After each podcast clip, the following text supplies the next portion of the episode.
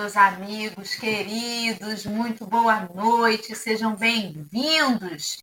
Um beijo especial para você que faz parte da lista de transmissão de Marcelo, que eu não tô mais. Acabei de descobrir que fui excluída dessa lista de transmissão.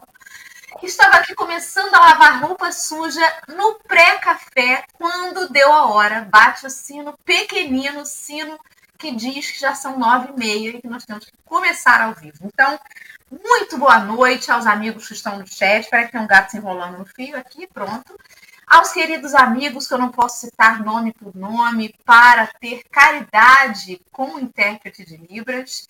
Uma boa noite para o intérprete de Libras, querido Alexandre, que agora vem à noite participar do café. Que bom que você está podendo vir à noite participar do café, Alexandre. A sua presença faz falta. Nós te amamos, nós temos aí um fã-clube de Alexandre que vem aqui não para ver o livro dos Espíritos, mas para ver Alexandre, que agora está uma figura difícil. Mentira, querido, obrigada pela sua participação. Marcelo, querido, me conte o que eu devo fazer para voltar a merecer estar na sua lista de transmissão. Você faz parte daquela lista de transmissão do meu coração. Então, eu vou mandar para você as coisas que você já recebe. É muita repetição, gente. Boa noite, meu Deus, que pessoas a gente, né? Eu tenho lista de transmissão com as seis listas, né? Mas tá bom. Boa noite, Henrique. Me salva da lista. Boa noite. É, eu vou dizer para você que talvez você sentiu uma energia de noite, é Dora indo quando ela dorme, ela desdobra para esses problemas aí. Ela vai encontrar essas coisinhas todas e resolver ou aumentá-los. Ah, é a minha ansiedade fica assim. Eu fiz alguma coisa, Marcelo. É isso aí. Henrique, você acha que eu respondi mal, Marcelo? E... É nesse nível aí, tá, é brincadeira, gente. É Se você acordar com alguma sensação e tal, foi Dória que propiciou. Tá bom? Uma boa noite. Muito obrigado. Já sei que amanhã eu vou acordar com um sorriso. Provavelmente amanhã a Dória não vai ter nenhum pesadelo me envolvendo. Vai ser envolvendo Marcelo hoje. Uma boa pode, noite, Alessandra. Pode ela na lista. Velho, ó, em todas, inclusive aquelas que não tem nada a ver. Entendeu? Aquela neta, sobrinha, neta, bisneta, não sei o quê. Dora, amanhã vamos passar a casa de fulano. Ela gosta. Henrique está agradecendo pelo livramento da noite. Eu tô. Amanhã não acordarei comigo.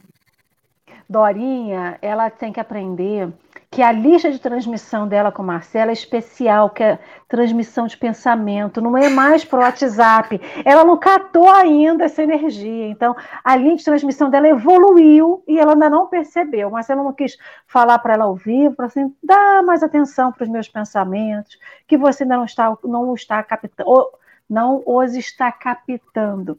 Boa noite, meu povo. Vamos animar, nove e meia da noite, nove e trinta e seis da noite e a gente vai começar mais uma noite de estudo com muita alegria, muito bom humor, mas com muita disciplina. Por incrível que pareça, disciplina e alegria caminham juntas. Muito bem.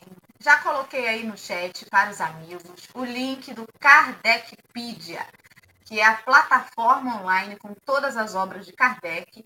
E o link de hoje vai direcionar você lá para o item 96, que é a questão que a gente vai começar hoje o estudo, tá? Mas antes de nós partirmos para a leitura do texto, a discussão da temática, vamos orar, né, gente? Vamos orar. Para começar o dia, prece, para terminar o dia, prece. E como o Henrique não esteve hoje na escala do café de manhã, convido-o para fazer essa prece para nós. Quando eu vejo a Alessandra na tela, meu coração já acelera. Eu já começo a pensar em, em, em preces, que eu tenho que começar a decorar preces, né? Mas tá bom. É, vamos lá. Vamos. Quem quiser, ficar confortável na cadeira, no sofá, na cama. Pensar, elevar nossos pensamentos, abrir nossos corações. Nesse momento, a gente vai iniciar um estudo no fim do dia, depois de tanta coisa que a gente já passou ao longo do dia, tantos eventos, tantos sentimentos, tantos, tantas emoções ao longo do dia. no final do dia, a gente está aqui para estudar o livro dos Espíritos, para adquirir um pouquinho mais de conhecimento, para acalmar um pouquinho mais os nossos corações, de que a vida não é só isso que a gente passou no dia de hoje, não é só o plano de amanhã, é o mais, é o muito mais. E a gente está aqui para estudar um pouquinho mais, que a gente consiga ter um ótimo estudo, uma ótima noite, com essa energia boa, de fraternidade, de caridade. Que assim seja. Assim. Graças a Deus. Então, meus amigos queridos, é, o Marcelo todo arrepiado com prece de Henrique. Vamos começar, hein? Vamos pela ordem aí. Vou começar com o Marcelo. Vai fazer um. É, começou um novo, né? É, é, então, isso aí, eu sempre faço isso, é. hoje eu não fiz, perdão. Nós estamos, então, meus queridos amigos, no capítulo 1 da parte segunda, que trata do mundo espírita ou mundo dos espíritos. E nós falamos na quinzena passada sobre perispírito. Nós estamos falando especificamente do capítulo 1 dos espíritos. Falando da origem e natureza, mundo normal primitivo, forma e ubiquidade dos espíritos. Se você não sabe o que é ubiquidade, volte dois programas atrás para saber. Perispírito, e hoje nós falaremos das diferentes ordens de espíritos. E teremos hoje quatro perguntinhas. O programa hoje vai acabar cedo né? Temos quatro perguntas apenas, e a primeira delas é essa aí. São iguais os espíritos ou há entre eles qualquer hierarquia? Marcelo, querido, responda para nós. Olha, isso daí é um negócio muito até muito óbvio, né? porque a gente, a gente observa essa, essa, essa resposta na própria diferença entre os homens. São iguais os homens? Ah, a gente fala assim, ah, são iguais, mas não são. Os homens são diferentes. Os homens possuem uma, uma natureza diferente. Você encontra homens com a mesma genética, com a, com a mesma origem, e que, obviamente, eles têm uma natureza, uma, um comportamento distinto são de diferentes ordens, conforme o grau de perfeição a que tenham alcançado. Então, é óbvio que a gente. Isso levou até né, um, um, um momento em que o, Evangelho fala, a Bíblia fala lá, eu não me recordo aqui, é, não creais em todos os espíritos, mas vede por que parte ele vem. Por muitos anos acreditou-se que, por ser espírito, era sábio. E aí vem, o, o, vem, vem Allan Kardec, vem o livro dos Espíritos, vem o livro dos Médiuns, que nós iremos estudar aqui um dia, né, se Deus quiser, e dizendo, afirmando que os espíritos são diferentes, mas eles têm uma. Eles nascem, eles surgem da mesma forma, entretanto, com o seu, o seu andar, o seu caminhar, com as suas escolhas, eles vão começando a ter particularidades que vão sendo adquiridas com base nas suas experiências, né? nas suas vivências. Os que vivem melhor avançam para um, um, uma melhor ordem. Os que optam em estacionar mantêm-se no lugar que ficam. Me ajudem aí, gente. Assim como são as pessoas, são as criaturas, né? Resumindo. É exatamente isso. E agora, o mais interessante é que nós estamos falando do ponto de vista espiritual. Porque quando a gente pergunta sobre hierarquia, a gente pensa na hierarquia de poder que nós conhecemos aqui no mundo material, né? E é completamente diferente. Veja bem, quando Jesus fala para as pessoas que queriam apedrejar Madalena, que atire a primeira pedra aquele que estiver sem pecado, ali a presença moral de Jesus, a sua hierarquia espiritual, fez calar aqueles homens. Se é uma Dora da vida que provoca um pensamento desse, ainda toma uma pedrada junto com Madalena, né? Então você vê que que é, é uma coisa que transcende o que nós podemos palpar. Não é sobre as posições que a gente ocupa mesmo, né? Que coisa. Deixa eu só retornar aqui um, uma coisa que nós comentamos ontem com os nossos amigos no outro, outro momento que estivemos juntos, outro grupo. Cada espírito ele é como se tivesse uma assinatura vibracional. Né? Então, cada espírito ele assina algo com aquilo que ele é enquanto energia, enquanto vibração, enquanto crescimento, não enquanto aparência. É por essas e outras que você vai achar pessoas com uma excelente aparência e com uma energia, uma assinatura de vibração que nos, nos choca se estivermos no momento mais favorável. É por essas e outras que determinados ambientes que têm a frequência de determinados espíritos, espíritos infelizes e, consequentemente, inferiores, assinam energeticamente aquele lugar. E quando a gente entra ali, se a, se a nossa energia estiver um, um bocadinho acima, melhora um pouquinho, ao choque. Você se ressente. E aí você observa que cada um de nós, no nível que está, no grau que está, assina e deixa uma marca por onde, por onde anda, por onde passa.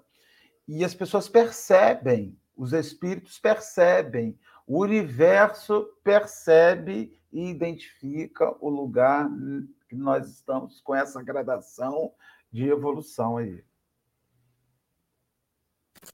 Muito bem. Fale, Henrique. Me pegou a palavra grau de perfeição. A expressão grau de perfeição? É. O que, que te pegou? A palavra grau. Porque a gente sempre acha que perfeição é um, um estado, um, uma condição. Algo indivisível. É. Indivisível. Uma coisa única. É, e quando ele fala grau de perfeição, ele entende que a perfeição é uma construção. Pronto, respondeu. É. Não é, Dentro mas é aquilo que você compreende hoje como perfeição, mas só que um dia você, quando você chegar ao, ao lugar mais alto dessa perfeição de um mundo de segunda categoria, lá de provas e expiações, como é o que a gente Você vai ver que tem uma outra perfeição do.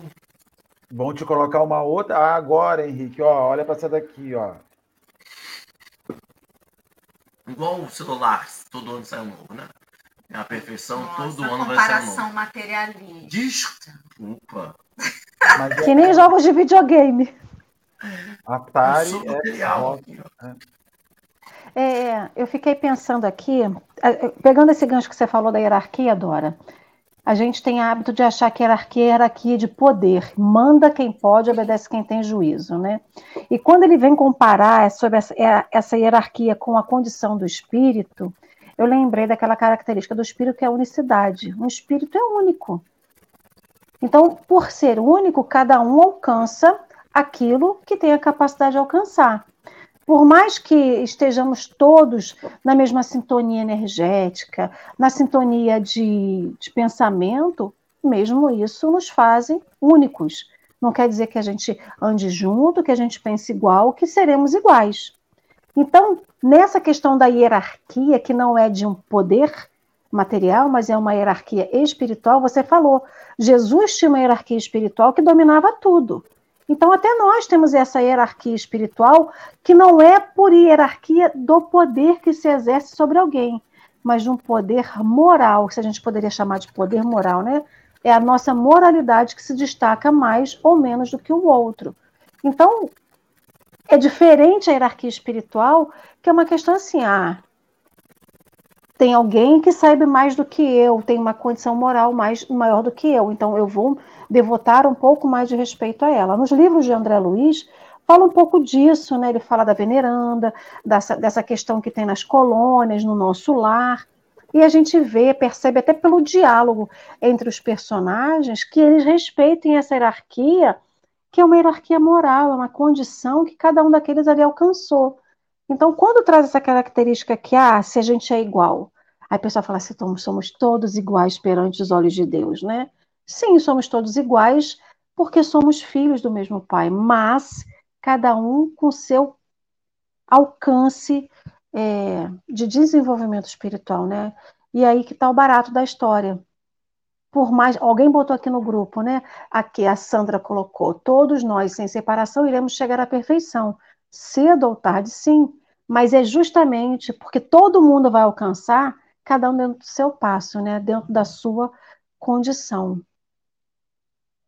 Acho que foi um pouquinho disso. Que aí acho ah, que traz essa Deixa eu fazer uma pergunta.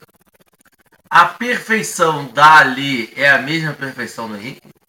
Não. Não. apesar de estarmos num mundo de provas e expiações em que temos mais ou menos aquelas categorias de espíritos imperfeitos, nós não estamos exatamente no mesmo patamar. O degrau é diferente para cada um. É. Hum. As Mas divisões... é uma coisa milimétrica, né, gente? Não é um negócio é assim. É porque quando a gente pensa numa Apesar escada... que a gente ou... acha que é, né? A gente olha algumas pessoas e diz assim, eu tô muito na frente desse pessoa. Mas não, às vezes não. Só por causa do comentário desse um degrau. Só por causa do comentário já vê que não tá mesmo. Desculpa, eu cortei. Fala, Marcelo. Marcelo está sem áudio. Deputado. E talvez isso sirva que a gradação espírita não é para nós avaliarmos o outro, é para avaliar a gente. Não é para que eu fique assim, hum, com base nisso que eu estou lendo aqui, vamos fazer um, um escalonamento aqui. Quem está em primeiro, quem está em segundo, onde que eu me, vou me inserir? Nós não conseguimos, porque alguns estão avançados numa área, outros não estão avançados em outra área, e a área que, que equivale aí, que, que lança a gente num lugar melhor, é o amor se a gente evoluir, evoluir nisso, nisso que está aí e avaliar isso no outro, é impossível. Você só consegue avaliar isso em você. Uma outra coisa que é engraçado quando a gente fala assim, ah, o que nos faz diferente é a nossa condição moral. Parece que assim, condição moral, como se fosse uma coisa única e pequena, né? Aquela coisa assim, ah, mas sua condição moral, Henrique, Marcelo, né? Mas dentro disso tem um mundo tão gigante que a gente não consegue mensurar. Porque a gente vai falar assim: você é bom? Sim, você é bom, mas é bom no quê? Ah, então eu sou um pouquinho melhor em tal coisa, um pouquinho pior na outra. Então, dentro dessa condição moral, é um mundo tão grande que a gente não consegue ainda ter noção. Então, só por isso que a gente, falando nisso, a gente consegue ver que essa questão da perfeição ou da imperfeição, ela não tem como ser mensurada numa escala que a gente conhece de 1 a 10. Porque entre o 1 e o 2 tem quantos números? Tá, é, é, quando a gente aprende os, depois da vírgula, né? Aí é. a gente vê que fica infinito. Quase é, uma dízima periódica. Hein? Vamos para a pergunta de número 97. Henrique Neves conte para nós as ordens ou graus de perfeição dos espíritos são em número determinado? Já estamos dando spoiler disso, senhor. Por favor, leia para nós. São ilimitadas em número, porque entre elas não há linhas de demarcações, demarcação traçadas como barreiras, de sorte que as divisões podem ser multiplicadas ou restringidas livremente. Todavia, considerando-se os caracteres gerais dos espíritos, elas podem reduzir-se a três principais. Na primeira, colocar-se-ão os que atingiram a perfeição, os espíritos puros. Formam a segunda os que chegam ao meio da escala. O desejo do bem é sua preocupação. Pertencem à terceira os que ainda se acham na parte inferior da escala. os espíritos imperfeitos, a ignorância, o desejo do mal e todas as paixões mais que lhes retardam o progresso. Eis o que os caracteriza. Muito bem. E aí a pessoa já pergunta logo, eu tô aonde? Né? É, é, é interessante, né? Porque olha só o que, que faz a falta do autoconhecimento do ser humano. Teve uma, uma, uma pesquisa para saber, eu não me lembro exatamente o site, se era o UOL, qual era o site, né? Que era uma pesquisa que fizeram com pessoas diversas, falando assim. Você acha que as pessoas têm inveja de você? E aí as pessoas, assim, 90% falou que sim. Eu tenho certeza que no trabalho tem fulano tem inveja de mim, ou na minha família, aquela prima não suporta me ver bem. Sempre, a maioria, 90% disse que sim. Aí depois, né, vieram outras perguntas e depois embaralhada ali veio assim: você se considera uma pessoa invejosa? Gente, vai muito pouco, eu não lembro a porcentagem, mas era um troço assim, menos de 5% admitiu que se considerava uma pessoa invejosa. Eu não acredito que menos de 5% da população consegue invejar 90% das outras, né? Porque não bate essa conta. Aí a gente olha isso e fala assim: o que caracteriza os, os espíritos imperfeitos? A ignorância. Eu não me acho burro. Mas a ignorância é sobre o desconhecimento. Mas eu conheço muita coisa. O desejo do mal. Eu não desejo mal a ninguém e todas as paixões más que lhes retardam o progresso. A gente tem dificuldade de se enxergar ali. Mas é como o Marcelo falou, a gente tem muita facilidade de colocar o outro nessa caixinha. Eu não tô ali, mas eu conheço uns cinco que estão. Sabe o que, que me, me ressalta, assim, me chama a atenção? É porque, apesar de me identificar como espírito imperfeito, eu vejo que tem determinadas horas na minha vida, e sei que tem na vida de vocês, de qualquer pessoa que nos ouça, que a gente entra num mundo melhor. A gente entra num lugar melhor. A gente vai para aquele lugar que você fala, meu Deus, até que eu sou menos ruim do que eu me imaginava. Então, o que, que eu, eu identifico hoje? Que apesar de ser um espírito e imperfeito, eu sou por acomodação, não por ignorância. Porque a gente já sabe o que leva a gente, o que conduz a gente para o bom caminho. E aí não dá para você dizer que, que a gente que está aqui conversando, ou que os companheiros que estejam ouvindo a gente, eles são ignorantes. A partir do momento que você ouviu amai a, a Deus sobre todas as coisas. E amar o seu próximo como a você, a você mesmo, aí está a lei. E todos os profetas, já não há mais ignorância. Você já sabe o que tem que ser feito. E tem horas que a gente acerta.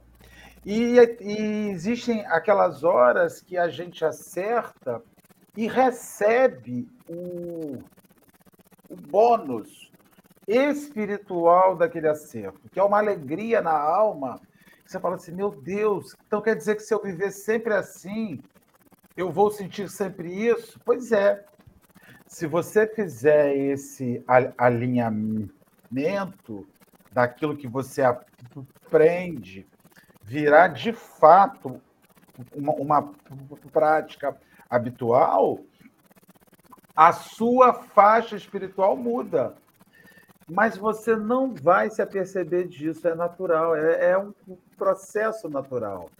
É algo que entra na vida da gente. Então eu fico observando hoje que, apesar de ser muito ruim, eu vejo que há, há situações que eu era mais ruim ainda há 20 anos, que não cabe mais na minha vida essa ruindade hoje, cabem outras.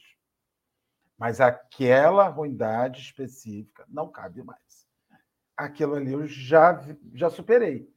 Existem várias outras para superar, porque senão a gente fica sempre num lugar de, de sofrimento, de depressão, de amargura.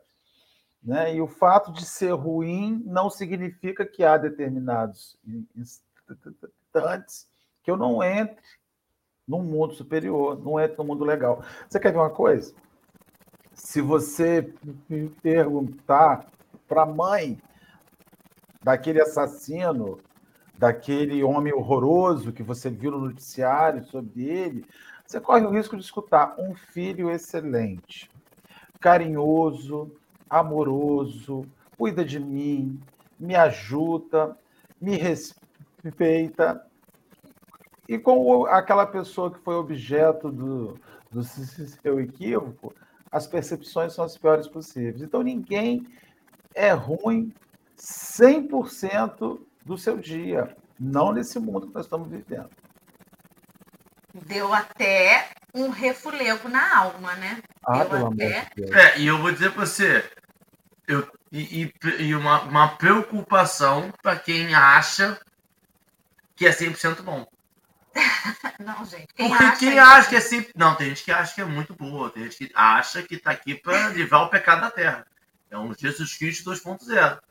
Dali da vizinhança, da família. Tem gente que acha que é assim. Pô. Tem gente que lê livros, diz que descobriu que é a última encarnação. Tem gente que acha que nasceu no dia solar, sob influência de Júpiter, e que está escrito que é o último. Ele veio ali para absorver o pecado do mundo. Tem gente que realmente acha isso. E se acha isso, tá vendo só a sua luz, não tá reconhecendo suas sombras. E é importante a gente reconhecer que hoje a gente faz um outro tipo de maldade. Porque a gente vai parar de fazer esse outro tipo de maldade. E perceber isso é evoluir, né? E, e não se negar, né? É, 2.0 se turbinado, não esqueça. É. Desculpa, Alessandra, te cortei, querida. Não, eu que pode falar, pode acabar o raciocínio. Não, é, é, é o que o Henrique falou, assim, quando você não vai para o confronto, você não sabe as suas sombras, né? Então, assim, se eu nunca tive a experiência de lidar com uma pessoa de- com uma tal dificuldade, eu não sei se eu tenho problema com aquilo ou se eu não tenho. Então, Exemplo, o Tibete. Monges tibetanos que fazem todo tipo de prece, atingem o nirvana, é, são reencarnações de reencarnações de monges budistas. Quando a China foi lá expulsar, era bambuzada que não cantava. Era é, e todo mundo no estado de nirvana ao extremo, de terceira visão, de meditar na cachoeira e tal. Mas na hora do confronto interpessoal, reconheceu sombra que não tinha mais. Voltaram para a meditação para trabalhar em cima dessas outras sombras que se descobriram. E, e tá tudo bem. Até E tá porque paixão. E porque Fala, até Alice. paixão, paixão por paixão é paixão. Quando ele fala assim, as paixões mais, elas não vão deixar de ser paixão mal porque a gente está exercendo ela e a gente. Ah, não, mas o Henrique, ele é assim, mas o mesmo problema do Henrique, o meu não, mas eu estou fazendo isso porque eu estou me defendendo. Então a gente busca justificativas para que a gente exerça as nossas más paixões, as nossas sombras, os nossos equívocos, alegando que o outro não tem justificativo, mas a gente sempre tem, né? E aí, quando você fala assim, onde nós estamos, quando a gente se olha no espelho e fala assim, o que, que eu realmente sou, é um balanço que a gente não tem capacidade para ver, porque tem dia que a gente está dando dardos mortais pelo olhar. Se pudesse, a gente fuzilava todo mundo só com um olharzinho, né? Era um novo tipo de armamento. No outros dias, a gente está distribuindo amor, paz e amor, tem borboletinhas no estômago, a gente joga pétalas coloridas e, e tudo para o alto. Mas e como que fica esse balanço? A gente não consegue ter essa noção, porque se a gente fosse falar assim, não, Jesus hoje está vendo que eu tentei, tentei muito, fiz o meu melhor, ótimo. Mas aí você fala assim, o outro, ah, não, está aceitando Jesus, está fazendo porque quer se salvar, mas já está no inferno. Então sempre a gente busca uma justificativa para que a gente faça e o outro nunca tem uma justificativa, né? É, eu, Alessandra, você falou aí, e é interessante a palavra paixões, né? Porque não é mais inclinações, é paixão. É um, tem um chamamento, ela tem um, um, um approach diferente, né? Essas, essas Ok. coisas. Hã? É o que a gente defende com muito ardor e que nem sempre É, está correto, né? Ai, ai. E aí você vê o quanto nós precisamos do outro para nos avaliar em crescimento espiritual. Quantas vezes nós repetimos depois que viramos espíritas? Hoje eu perdi a minha encarnação. Hoje eu joguei Todo dia. minha encarnação no lixo. Hoje Pelo eu menos rasguei, uma vez no dia. Hoje eu rasguei o meu evangelho, piquei e joguei ele fora. E culpando o outro, mas não é. O outro simplesmente está te chamando a, a se enxergar e ver seu grau espiritual de evolução. E é por essas e outras que as pessoas estão preferindo se isolar. Porque me isolando, eu não confronto o, o meu lado feio, né? o, o Darth Vader, o lado negro da força que existe em mim. As pessoas preferem. Né? Eu já eu me questiono muitas vezes quando eu vou para a roça e fico lá naquele silêncio, né? Eu, Arara, Arara, né? ali. Gente, não tem problema, não tem conflito, não tem nada, só tem paz, silêncio. E aí você fala, meu Deus, que coisa linda, que beleza, o mundo é belo. Pronto, não tem problema.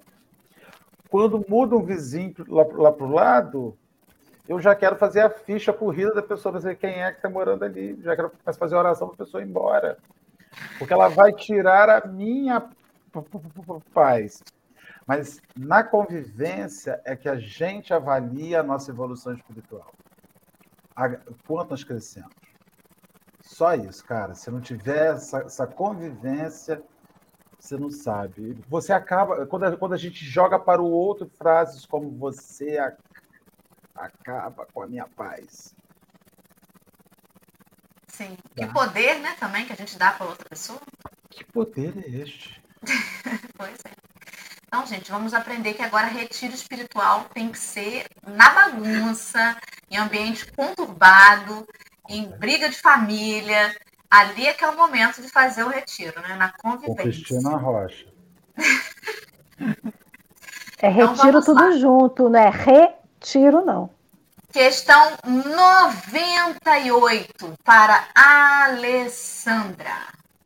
Os espíritos da segunda ordem, para os quais o bem constitui a preocupação dominante, têm o poder de praticá-lo Gente, mas olha, Kardec pensava cada coisa, né?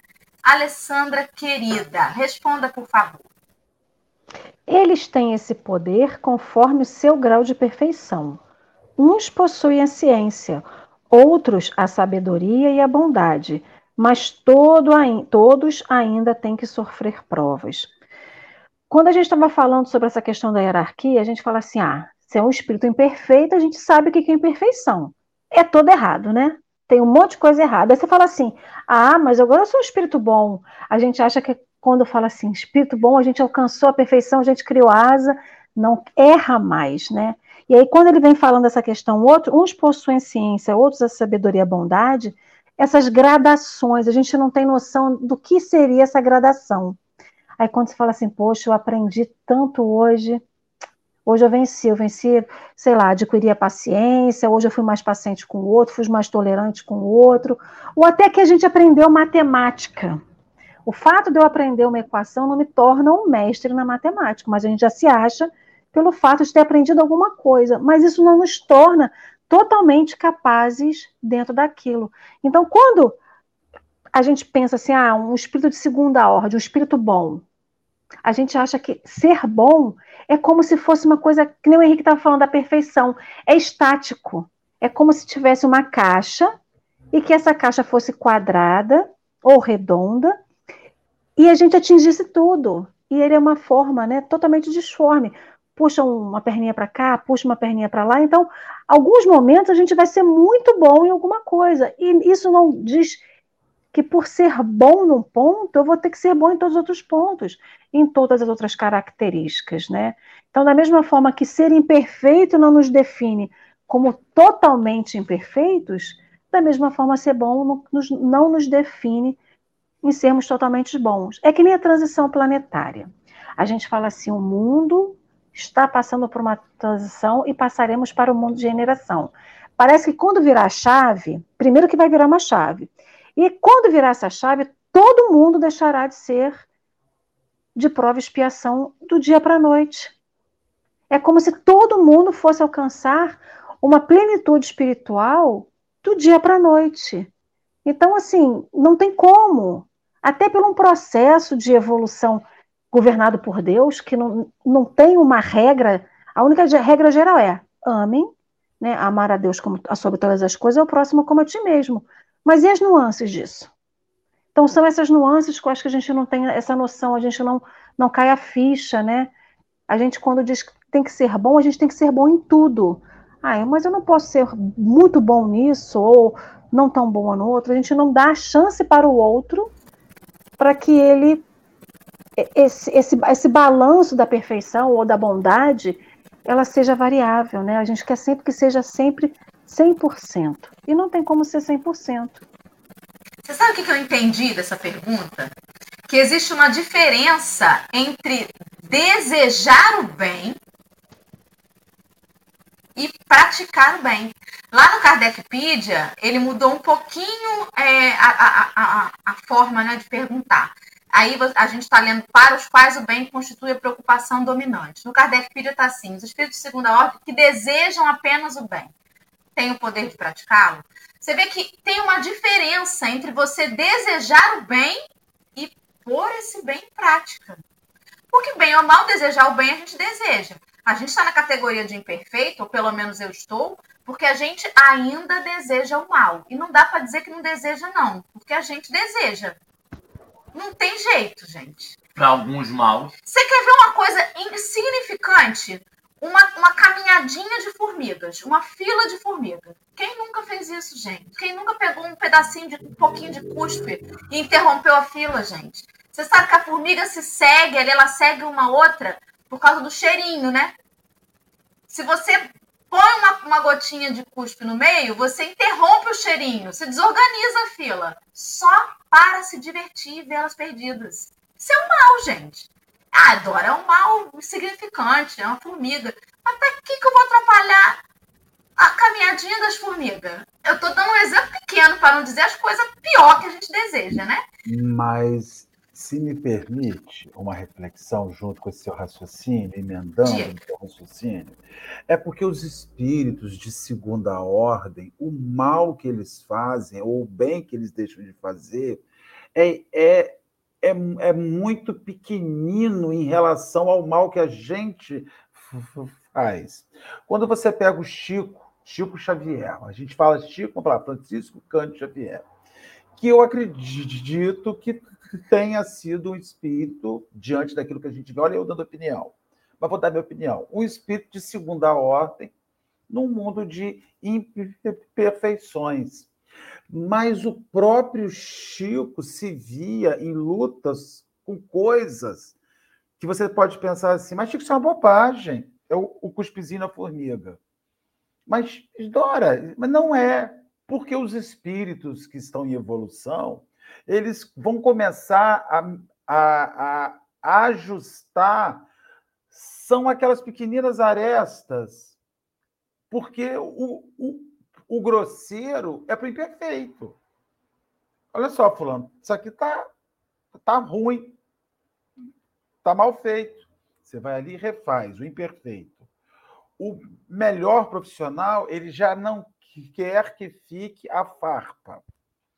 Ele já quer tirar aquilo ali, aí ele vai olhar aquilo. Aí você vai dizer para essa pessoa assim: você está com aquele olho de santo, né? o olho de santo. Vai encontrar.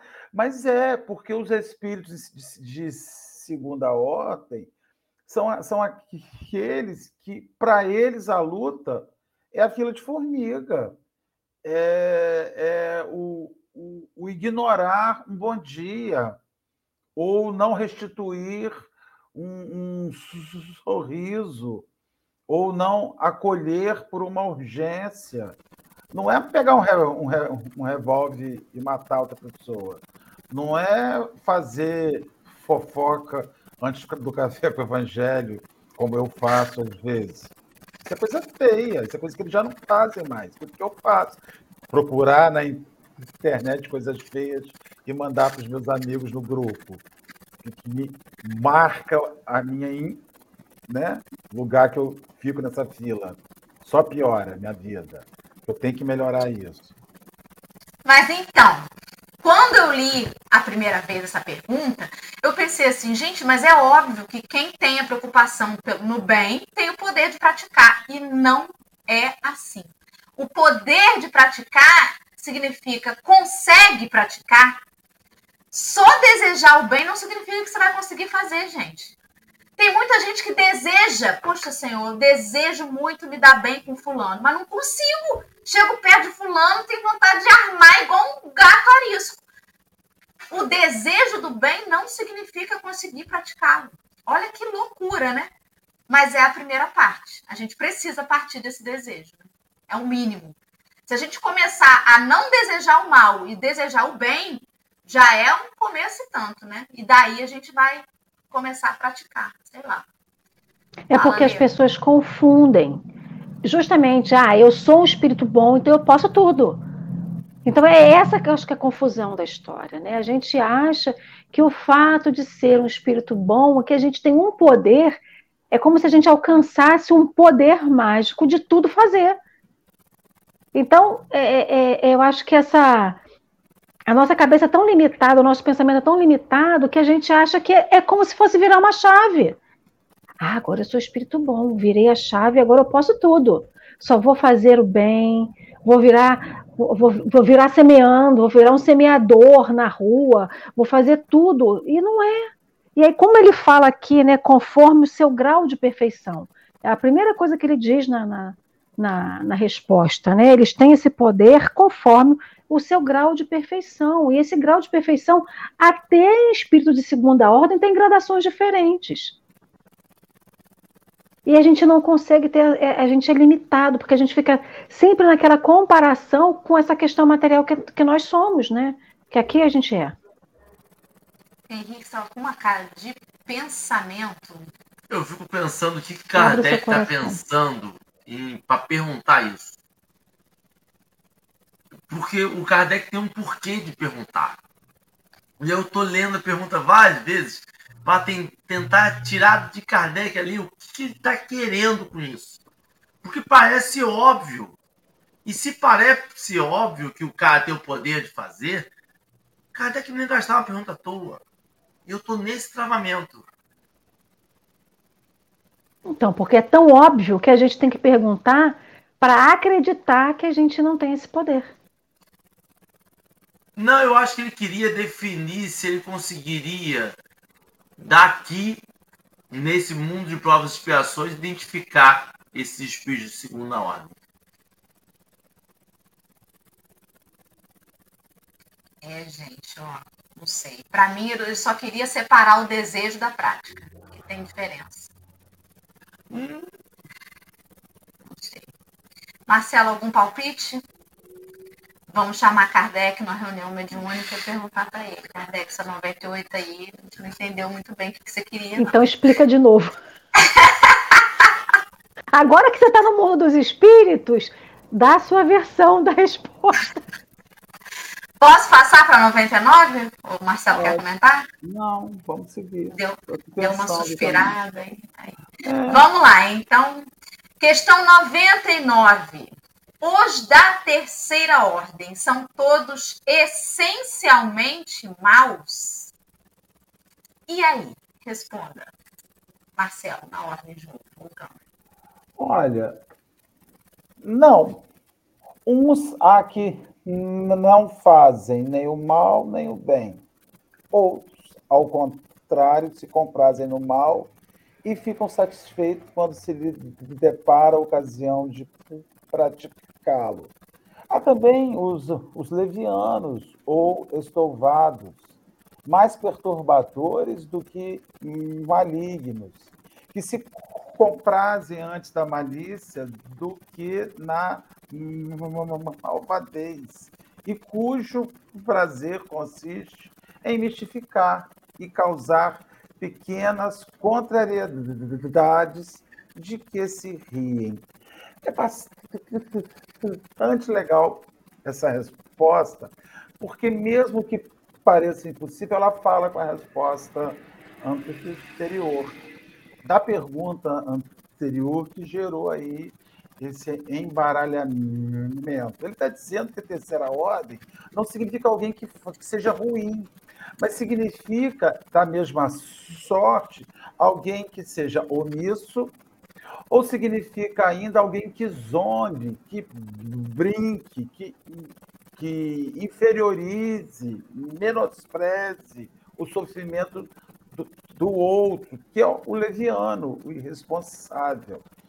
E aí você identifica que você não está só numa ordem inferior por ser mal, mas está numa ordem inferior por zombar do mal que ocorre ao outro, ainda que você não seja responsável por tê-lo feito, está numa ordem inferior por ser indiferente a isso. E aí, se você apanhar isso e inverter para a resposta anterior, Allan Kardec ele está perguntando se aqueles espíritos de segunda ordem, olha só, eles são só propensos a fazer o bem ou estão aptos igualmente a praticá-lo.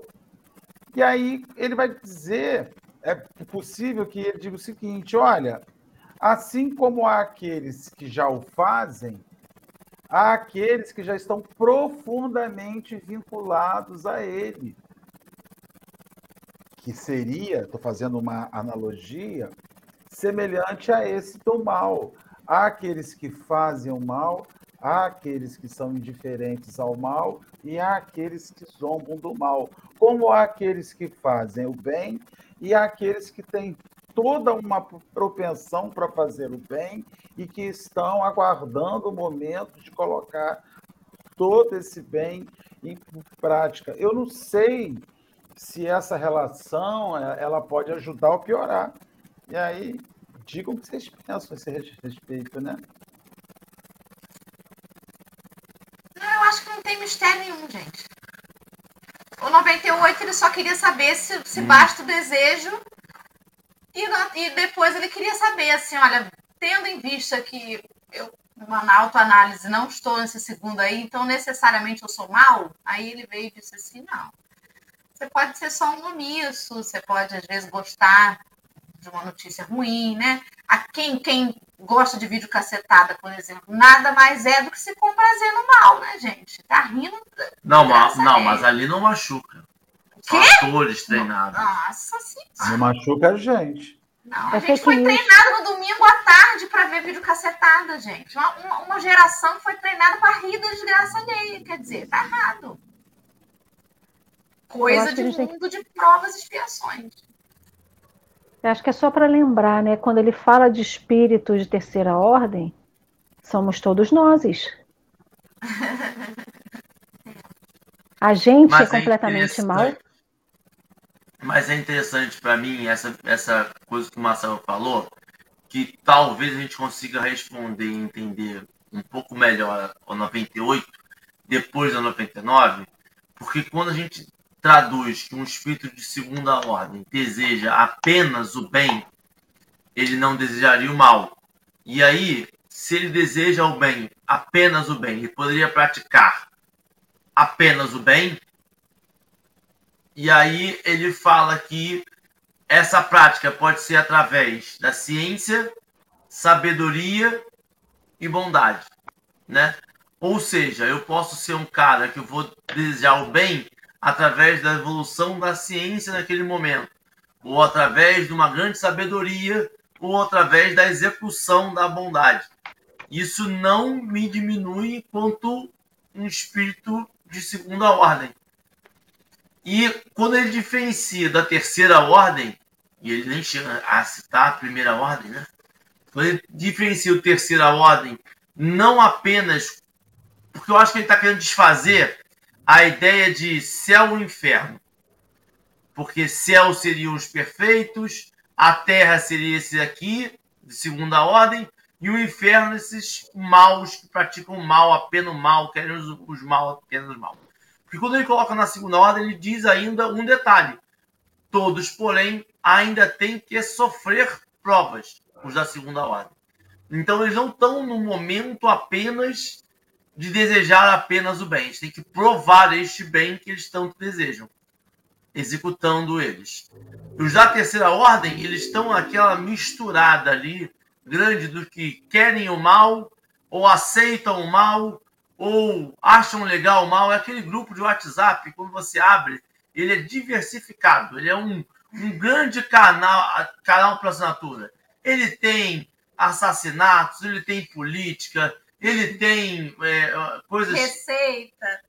Receita de oração. bolo, oração, prece, vaquinha online, é, Tupperware. E é, do nada tem coisas impróprias para menores de 18 anos e volta com uma piada ruim. E aí tem, tem sabe, é isso que a gente vive hoje. É essa sociedade que a gente está vivendo. E aí quando ele bota, e aí para mim que esse, esse grande esse grande final ali, todos por ainda têm que sofrer provas, e, e a gente lembrando que a gente está no mundo de provas e expiações, a gente convive com esses espíritos de segunda ordem aqui, sendo eles focados na ciência, na sabedoria e na bondade. Por isso que eu, eu concordo. Essa 98 ela é um, um preâmbulo da 99. A 99 vem para dizer aonde a gente está e para definir que nós estamos aqui no 99 mas que convivendo na 99 a gente convive com a 98 o Espírito Santo na hora. Quem é que é o professor desse menino? Marcelo. É isso, gente. Eu acho que fechou aí. Alguém tem alguma coisa mais a acrescentar, a dizer? Vou acessar aqui banner, mudar para o banner solicitando curtidas e compartilhamentos. Agradecendo aos companheiros que estão com a gente nessa noite. Né? A gente estava comentando um pouquinho antes do café começar, que é um público diferente um pouco do público da manhã. E nós agradecemos a companhia de cada um de vocês, até porque a Alessandra lembrou, né? O público da manhã acorda às 5 da manhã. Começa o chat a bombar às 5 e meia da manhã. Tem então, fila para entrar. 10 horas da noite está tarde também. Mas eu sei que muitos deles assistem depois, então deixem os seus comentários, vocês que assistem depois este café do Livro dos Espíritos, para a gente saber que você teve aí, para a gente comenta lá o que você concordou, o que você acha que tem outro ponto de vista. É importante essa troca. Muito obrigada. Ah lá, Inalda, desculpa, o Alexandre, falei o nome, não pode falar o nome, porque soletrar o nome em Libras é mais difícil, mas a companheira. Rápido, é pior Vou falar devagar. A companheira comentou que é da manhã. Obrigada. Bônus hora dobrado, né? Porque aí tá de manhã e de noite. Vamos dormir, gente, para amanhã a gente estar tá aí de novo mais uma vez. A ler alguma consideração final? Não. Marcelo, querido. Não. Alexandre, você tem alguma consideração final a fazer? Você deseja acrescentar alguma coisa? Também não. Estou só. Henrique, você quer falar alguma coisa comigo? Eu quero falar uma coisa. Eu acho magnífico o estudo que a gente está estudando sobre o livro dos espíritos, sobre a, a, a, a como é que é o, o texto do senhora? sobre diferentes ordens. Diferente ordem dos espíritos, a gente consegue trazer neste momento ensinamentos para o nosso dia a dia é algo que sempre me pega. Eu estou estudando sobre espíritos perfeitos, espíritos puros e impuros, e consigo tirar dali uma lição para o meu caderninho que estará na minha oração de hoje para tentar alcançar essa perfeição. Eu acho de todo e essa essa coisa para trazer para a realidade todo dia, para nossa rotina, como a gente consegue todo dia estudar sobre uh, como Plutão é a vida em Plutão e trazer essa vida de Plutão para aqui na Terra, como a gente se encaixa nisso e o que a gente precisa fazer para melhorar. Todos, toda a pergunta, qualquer pergunta do livro dos Espíritos, a gente consegue pegar um, uma dica, uma dica de melhoramento. Todo ele, e, e é uma paciência, porque são bastante perguntas, e todas as respostas dão uma uma, Vamos, galerinha, vocês conseguem, né? Acho genial. Só um espírito de grande envergadura para fazer esse aconselhamento diário. Eu não ia falar nada não, mas o Henrique falou, que eu acho engraçado é o seguinte, a gente lê lá na revista Espírita, que para mim foi muito emblemático, né? A história de Júpiter, como que Júpiter é um planeta bom e como que é evoluída. E todo mundo fala assim: ET pode passar e me levar, que eu estou indo para Júpiter agora. Largo tudo, vou com a roupa do corpo. O engraçado é que todo mundo quer ir para Júpiter porque o planeta é bom, porque é um planeta é, é, com as pessoas mais evoluídas, mas ninguém quer falar assim: poxa, que eu pudesse ter vontade e coragem de fazer na minha casa ou na minha vida, na minha casa é muito grande, né? Mas na minha vida, um Júpiterzinho. Que eu pudesse ser um Júpiterzinho. Então a gente quer sempre ser, almeja ser um espírito bom, a gente almeja ser um espírito puro, mas ninguém quer fazer da sua existência atual, eu acho que é isso, Henrique. A gente fala do dia a dia, porque é o dia a dia que a gente vive. O livro dos espíritos não foi para a gente quando for um espírito puro, não foi para fazer. O, o, Kardec não pensou esse monte de pergunta e resposta né, para que eles respondessem, para que a gente só usasse isso quando a gente fosse para Júpiter, porque em Júpiter deve ter outro livro. Já deve estar muito mais adiantado. E nem para saciar uma curiosidade, uma coisa, uma visão do além que a gente vai ver. E um dia... Não, é uma curiosidade com uma lógica. Né? Com uma utilidade. Isso aí. Então, ir para Júpiter é fácil. Desculpa, ir para Júpiter é fácil. Tá tudo pronto. Eu já vou encontrar o caminho feito. Já está capinado, a estrada já está asfaltada, já tem florzinha, tem tudo. Mas ninguém quer capinar, ninguém quer plantar florzinha.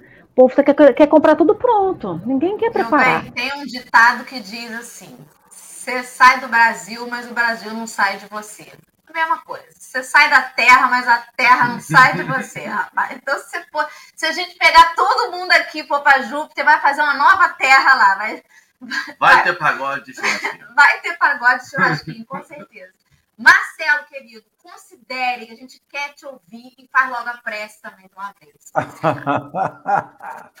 Eu, é, é contextualização, né? Religião que não te muda não, não cumpre sua função. Né? Religião que te, que te mostra um lugar inalcançável, inatingível, não serve para gente. A gente precisa de uma religião que mostre o agora e mostre o além.